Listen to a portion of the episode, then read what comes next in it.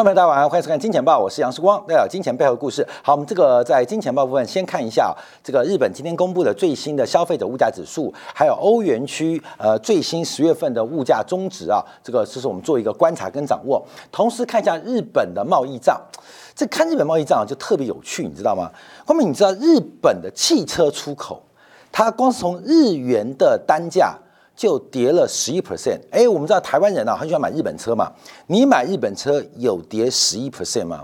假如用美元计算的话，日元日本出口一台 Lexus Toyota，假是日本原装进口的嘛，Rav4 大概打七折，打七折。那包括玉龙、日产，包括台湾的和泰、丰田，其实原装进口车。大概都打七折，从日本海关的出口报价就看得非常明显哦。那这个打七折，你说什么？台湾加工的啊，那就算了。很多台湾车是日本原装进口的哦，日本原装进口的哦。所以打完七折之后，理论上，呃，像有些 Lexus 应该一台车少一百万哦，啊，少一百万。像 Toyota 在台湾最畅销的 Rav4，大概一台要少三十万哦，有没有少？没有少。为什么？因为今年的玉龙跟今年的和泰，因为防疫险大赔，割买车的消费者羊毛来补自己防疫险的亏损，我们只能这样解读啊。所以等一下看日本贸易账，有时候我们看这些总金数据啊，跟我们消费有关系，所以大家特别在今年消费行为要特别做决策，就是要不要呃今年买车，因为明显。是被车商割羊毛。等一下，我们从日本的出口，特别是汽车的单价，可以看得非常非常明显。好，我们看日本的物价，呃，扣掉了先时的核心 CPI 啊，是年增率百分之三点六，百分之三点六。那日本的 CPI 目标是百分之二。那所有项目，包括食品能源算进来的话，日本十月份的物价是上涨了百分之三点七，比预期来的高哦，而且比九月份的百分之三来的。更高，创下了一九九一年以来的新高。所以日本的物价跟美国的物价见到峰值不太一样，日本的物价跟欧洲的物价即将见到峰值，味道不一样。日本的物价的高峰似乎还有的持续创高的一个发展。所以我们对比一下日本的股市啊，日经。你 K 二五啊，今年总共跌幅哇超强的，只跌了百分之三。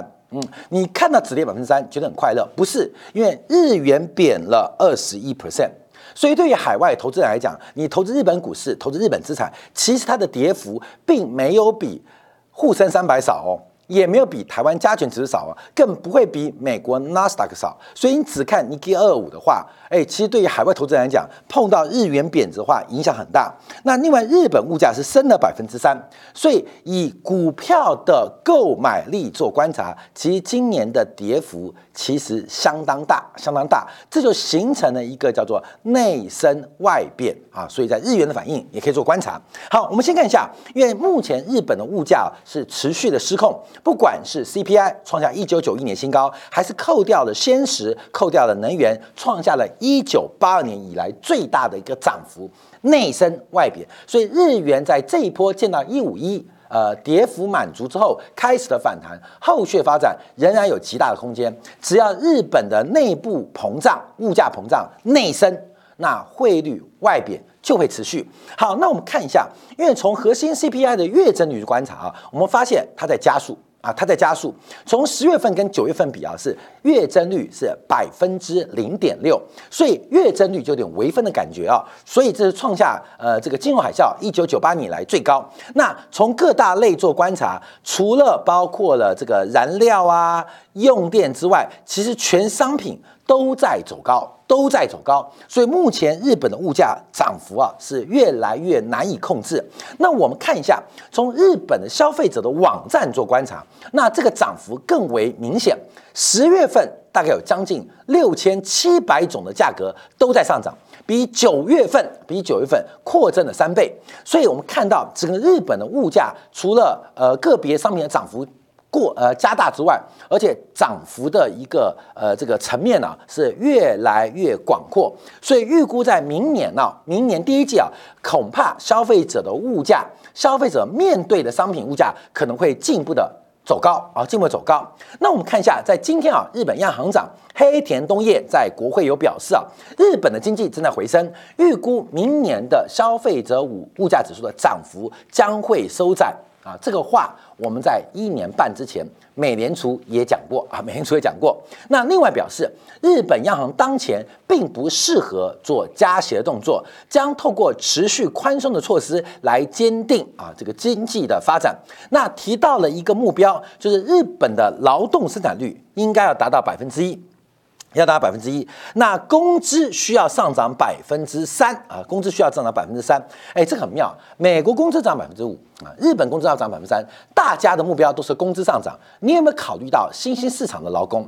你有没有考虑到新兴市场的比较优势？所以我们看到发达国家，他们按照过去线性的规划，仍然期待。包括了工资啊，包括了生产率，能够维持过去不断上扬的一个呃幅度跟过去的惯性。可事实上有可能吗？有可能吗？日本的工资，包括了美国人的工资，有没有考虑到其他新兴国家的比较竞争优势？尤其是运价大跌之后，那国际的一个比较优势更会被。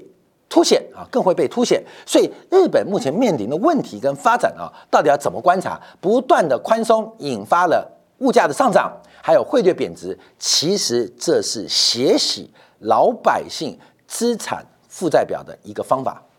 老百姓有资产，日本政府有负债，透过了名目价格的不断走高，使得货币的实质购买力不断的走低。其实它正在进行一个资产负债表的大幅修正。那这个修正由全日本老百姓来买单，所以我们看很荒谬喽。但这个做法，日本老百姓很开心，还还是继续用高支持度支持目前执政党自民党。所以我们看到，这个经济的一些做法跟政策做法，其实正在为过去四十年、过去五十年日本错误的货币政策跟泡沫经济来进行买单。而这个买单的方法就是偷抠这个偷啊。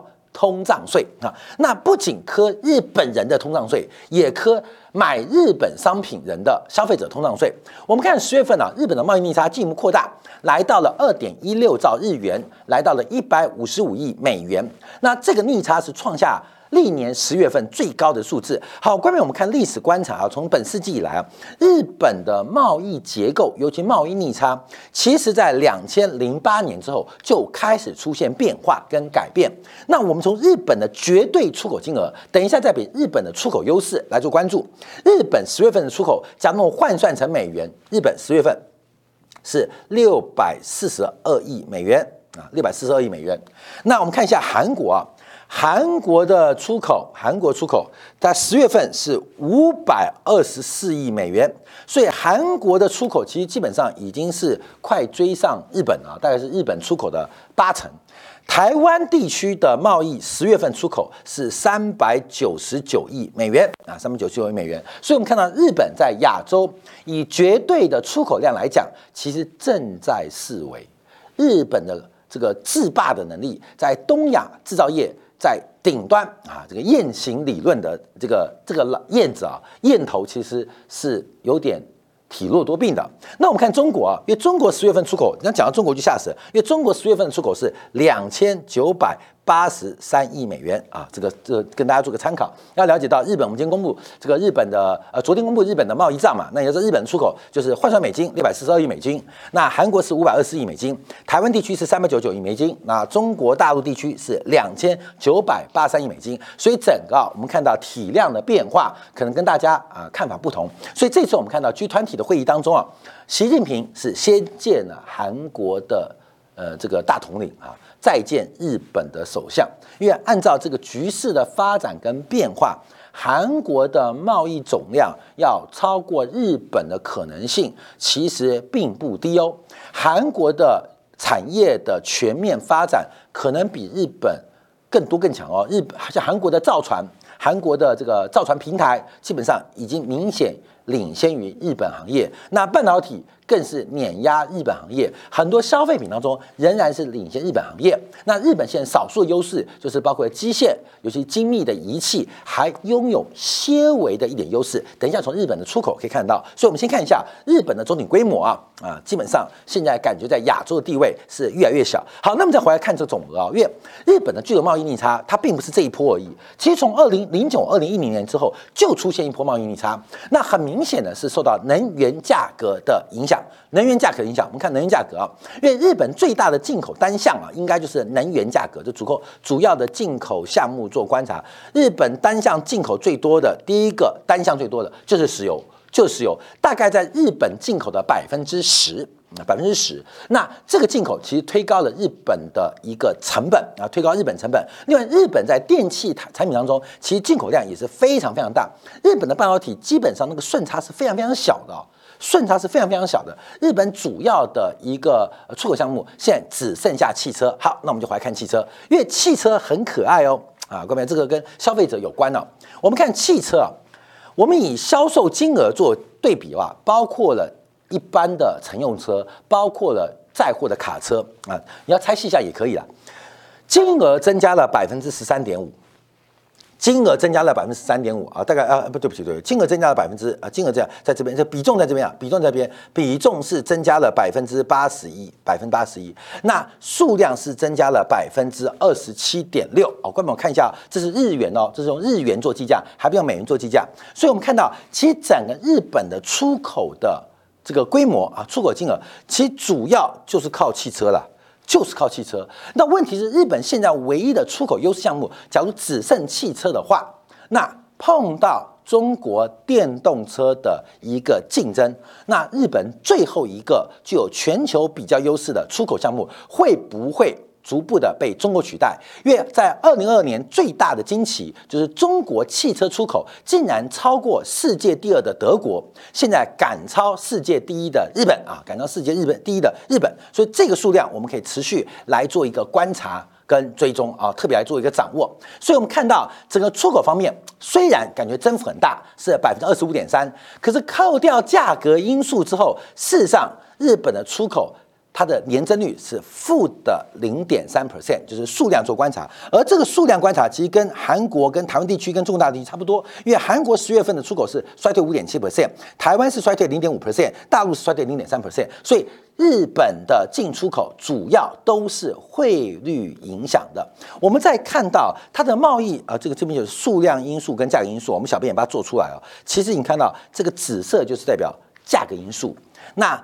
数量因素是黄色线。其实过去这呃呃这个呃一年以来啊，其实日本的贸易出口主要是价格因素所带动的。就是我们在最近一直在分析啊，美国的零售销售的规模，它是一个空转的结构。它是一个空转的结构，那尤其日本的空转很严重，因为它的空转来自于汇率的贬值。我们看进口也是一样，那进口因素也是，并不是内部需求好哦，也是因为日元贬值的价格因素，日元贬值的价格因素。所以日本目前碰到了一个非常非常恐怖的财富的清算行为，就是透过日元的贬值，还有国内。通货膨胀不断加速的影响，形成了一个全社会资产负债表的调整。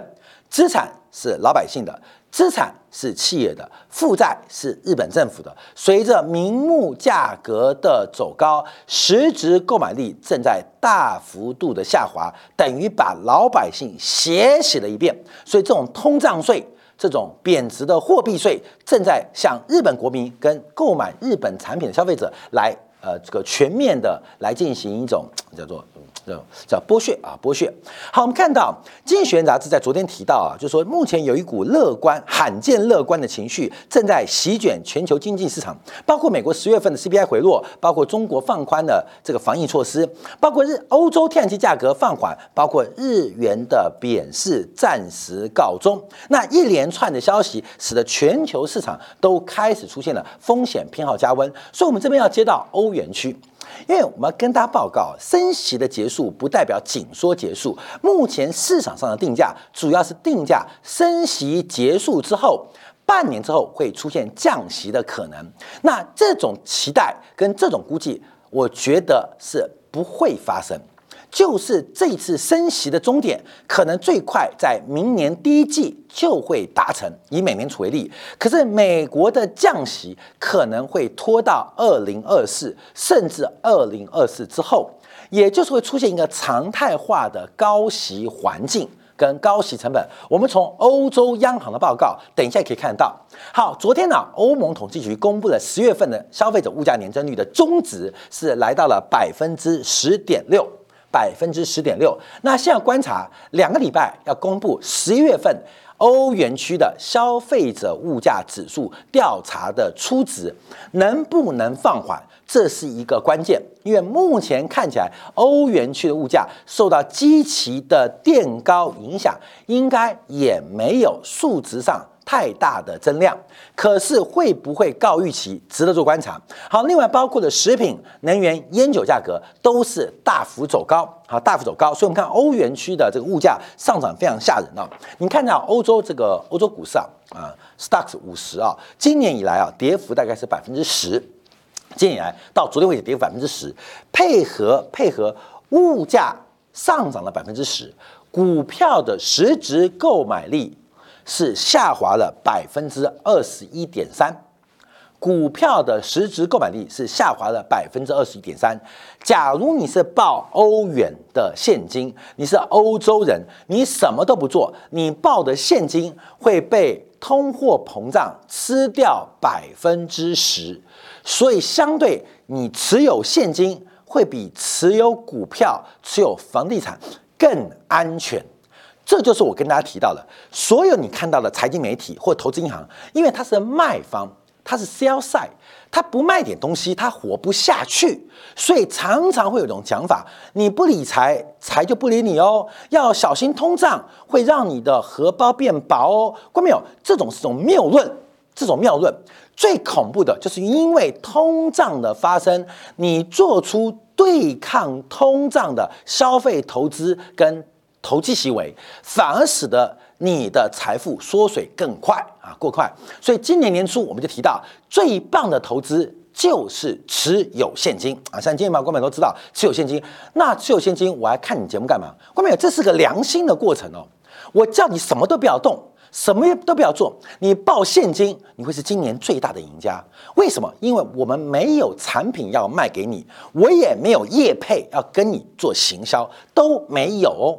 都没有，所以金钱报视光说起来，大家对我很多的指正，有很多的支持。其实我们最重要的核心观点是我们不是一个卖方思维，我没有卖个什么产品给你，卖 ETF 给你，卖一个股票投资给你，卖一个机会给你，其实卖很多结构商品给你都没有，卖房子给你都没有，我们没有业配，也没有 sell side 思维，所以我们告诉你风险。今年这整年过来，不管是日本投资人还是台湾投资人。还是大陆投资人，还是欧洲投资人，你会发现，其实虽然物价上涨会让你手上的现金购买力、实际购买力减少，可是假如你就甘愿减少，你还没事。你以欧洲股市为例，那股票的购买力是现金购买力哦，看没有？打九折哦。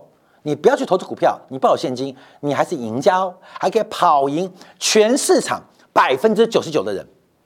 你可以跑赢全市场百分之九十九，就是你什么股票都不要动。你什么都不要买，你可以跑赢这个市场百分之九十九的人，其实就很特别啊。就市场上有时候不要太多聪明，你笨一点啊，笨鸟慢飞，最后还会抵达终点。好，我们看一下欧洲央行啊，那个副行长怎么提到？因为十月份的消费者物价指数会对于下一次的利率决策有影响。欧洲的这次的欧洲央行的升息周期啊，已经比美国慢了。那所以十一月份将公布十月份物价的初值。啊啊，对，十一月的初值，十月三十号公布初值，那这个初值后会怎么影响？好，现在我们看到已经出现了一个，就是摩根摩根斯丹利啊所预估的整个欧元区的物价景呃景态啊呃状态啊，因为美国的物价。绝对的年增率数字已经在今年的九月份见顶了啊！绝对这个 CPI 百分之八点三嘛，见顶了。但我们当然有不同的算法，就是复合年增率算法。那目前估计啊，以绝对数字观察，应该这个欧元区物价会在十一月见到高点。啊，见到高点。好，那但这个高点大家就觉得嗯可能要降息，不是？各位朋友，这个拉回的过程当中，你要看到最后会变成什么样的状态？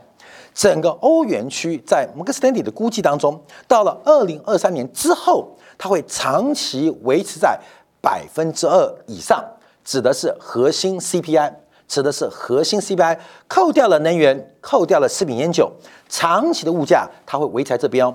我要跟大家报告一点，俄乌冲突正在转变。你看到最近不是有两颗飞弹掉到波兰吗？西方的政客。西方的媒体骂谁？骂泽连斯基，因为认为泽连斯基误导了这个议题，试图把事态扩大。哎，风向怎么变哦？我认为泽连斯基好的，你放屁都是香的。现在俄乌冲突要降温，在美国利益、在北约利益、在欧盟利益的主导之下，你泽连斯基就算刚刷完牙，我都觉得你嘴巴是臭的。啊，这为什么？因为你就是一个西方的政客。假如俄乌冲突会降温，大家注意到，不管是呃西方的英国还是美国，他们要腾出手来对付东方大国，油价的发展就会如高盛的预期，如摩根的预期，可能要重新回到三位数哦。我们从政治角度来判断油价，现在还不用急，还不用急，因为俄乌冲突的变化到底会如何降温，达到一个均衡点。这个均衡点发展之后啊，就像是东西呃冷战，像柏林围墙，像南北韩一样，它可能有冲突，可是不会有太大战略性改变。那这个是可能是西方跟普京的默契，而这个默契的背后，西方的利益是要腾出资源。来对付东方大国，一旦变成这个局面，那油价重回三位数的可能很大，这将是明年最大的经济变数，来自于政治面的。各位，你听懂没啊？听懂没有？因为我们讲个例子，呃，一九八五年啊，当当时美苏冷战的时候，呃，苏联嘛，它只能出口原物料嘛，那美国怎么办嘛？美国就把美元拉得高高的，物价低低的，所以以前一桶原油二十块。啊，苏联可以用每桶二十块啊出口赚到外汇，换取相关的他所需要的必需品啊或其他的机械设备。得到了一九八四八五年啊，美元狂飙，一桶原油剩下五块钱，也就是苏联要取得相同数量的机械设备跟必需品，它要四倍的原油来交换，所以苏联怎么挖怎么生产都交换不到它所需要的。进口的原材料或设备，所以苏联经济最后一根呃压垮骆驼的稻草就是原油价格崩盘。所以苏联有什么？苏联什么都没有，但苏联多的就是原物料。所以要打击苏联很简单，原物料价格低低的，苏联就破产了。那对于中国，我们看到两千零八年为例嘛，要为了制约中国发展，中国什么都有，可中国是一个原物料，特别是能源的进口大国。所以搞中国，就跟搞苏联刚好相反哦。把油价高的拉得高高的，中国的制造业、中国的经济成长就会被拖慢。所以，我们看到 A 五十或沪深三百，他们的股价指数的年报酬跟油价是高度的负相关。好，现在美国又要打苏俄，又要对付东大国，请问油价是高还是低？很错乱嘛。油价高了，普京很嚣张。油价低了，东方大国很开乐，很开心。所以到底油价高、油价低很痛苦嘛？把俄罗斯解决了或形成了一个谈判默契之后，那明年的油价，假如只要对付东方大国，那是有想象力的哦。所以我不断跟大家报告，其实目前为止，第一个对于消费物者物价的一个判断。我觉得市场判断是有问题的。其实我的看法跟各国央行的这个领导人是一样的。大家对于物价，你不能看到数字变少，你忘记它机器的变化。第二个，明年最大的风险是商品价格会不会重返多头。至少特别做留意跟掌握的哦。好，那我们再往下观察啊啊，这个是往下，这是现在正估计都很高的。那明年只要商品有出现变化，就蛮特别的。那欧洲央行在前年发布的半年度的金融稳定报告提到了持续的通胀压力，特别是松紧的金融条件加加剧欧元区的衰退风险。那目前的衰退几率来到了百分之八十，高于美国、英国还有新兴经济体啊，欧元区好过没有？这个八十是什么意思？路边看到一个漂亮的妹，你老婆问你，你对这个没有兴趣吗？嗯，还好啦，百分之八十。死无葬身之地啊，百分之八十啊，对于这个经济预估来讲，就已经是就是绝对性了。所以整个第一个是通胀压力，特别是金融条件的紧缩，将会加剧衰退风险。而市场现在没有定价，在金融稳定报告也特别提到，虽然虽然目前看起来银行资本的情况相对良好，不良资产的情况不良资产比例也不高，可各位这是滞后指标。这是滞后指标。通常房地产垮掉之后三年，三年之后，全社会的金融体系它的底层资产或抵押资产才会恶化。那尤其是看到，呃，我们再往下看啊，尤其看到现在市场价格的变化。欧洲央行的这个半年度的金融报告提到，市场无序调整风险持续上升，资产可能重新定价。我不断提到流动性匮乏，流动性匮乏。我跟你讲哦。卖不掉也是流动性稀缺的概念哦，找不到人买嘛，就卖不掉崩盘。我跟你讲，买不到也是一种流动性匮乏啦。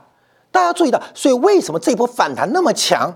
其实它的本质，我们要看到本质，而不是涨不跌。我们做金钱报要大家看到本质，不是看涨看跌，而是看为什么跌那么快，为什么弹得那么凶。它的本质就整个市场的流动性在匮乏。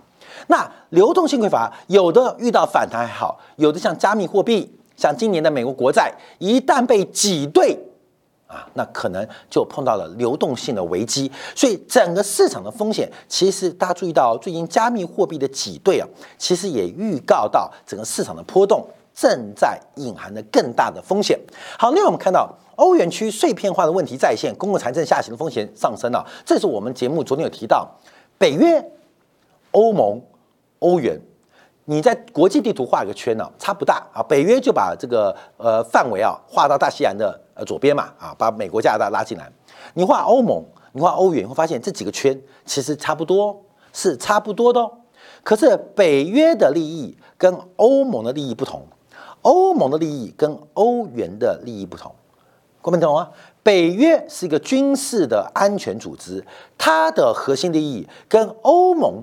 作为一个政治实体的利益不太一样，欧盟作为一个政治实体的利益又跟欧元体系不太一样。好，各位要注意，欧元讲的纪律嘛，讲的货币纪律，讲财政纪律；欧盟讲的是欧洲一体化、大家庭的团结嘛。哼，团结嘛，那北约那可能考虑到是整个假想敌的存在，那会影响到经济利益，影响到地区的安全，所以欧元区的碎片化停会被再现。虽然在七月份啊，曾经欧洲央行推出过这个传导保护机制，让整个欧洲欧盟和欧元内部的这个国债就是借款成本不至于拉得太开，不至于拉得太开。可是这个隐忧不断的浮现，为什么？因为今年的赤字仍然非常高。面对的包括新冠疫情的赤字，这张应对的能源危机赤字，这是额外的赤字，导致欧洲的压力很大。好，另外扣掉银行的金融部门，就包括了保险公司啊、养老金啊，在今年啊，资产大幅缩水了二点三兆。二点三兆，这第一个是市场市价的重估，第二个是折现率的改变，都引发整个资产负债表非常巨幅的一个调整啊，巨幅的调整。最后要观察就是房地产周期可能会使家庭财务的状况急速的恶化。特别提到不是利率的问题，看到没有？升息啊，叫做雨天收伞。对，雨天收伞，然后这个银行叫做晴天放伞。我们都知道嘛，就是景气不好的时候，雨天哎，反而收伞了；晴天的时候，反而疯狂的放伞啊。所以就雨天收伞，晴天放伞。好过没有？雨天跟晴天，我们可以用升息环境、紧缩宽松环境来形容。收伞跟放伞，基本上叫做信贷标准跟借贷的条件。而随着利率走高之后，这个信贷标准跟放贷条件。全球范围之内都在收缩，都在收缩，而这种收缩对于经济，尤其对于房地产这种杠杆很高的大类资产影响是非常非常的大。所以现在不仅是日本，包括欧洲，第一个汇率贬值，第一个内部的物价失控，再加上资产负债表的巨幅的财富重分配，可怜的又是我们一般老百姓。所以各位朋友注意啊，到明年也是一样。其实持币抱有现金，这是最好的投资。明年持有现金，甚至会比今年更好。为什么？因为物价走低，可是利率仍然挂在天空上，会形成一个实质报酬转正的黄金年代。分享给所有金钱报的观众朋友。好，感谢大家收看，我们下周一同一时间晚上八点，视光在金钱豹与各位再会。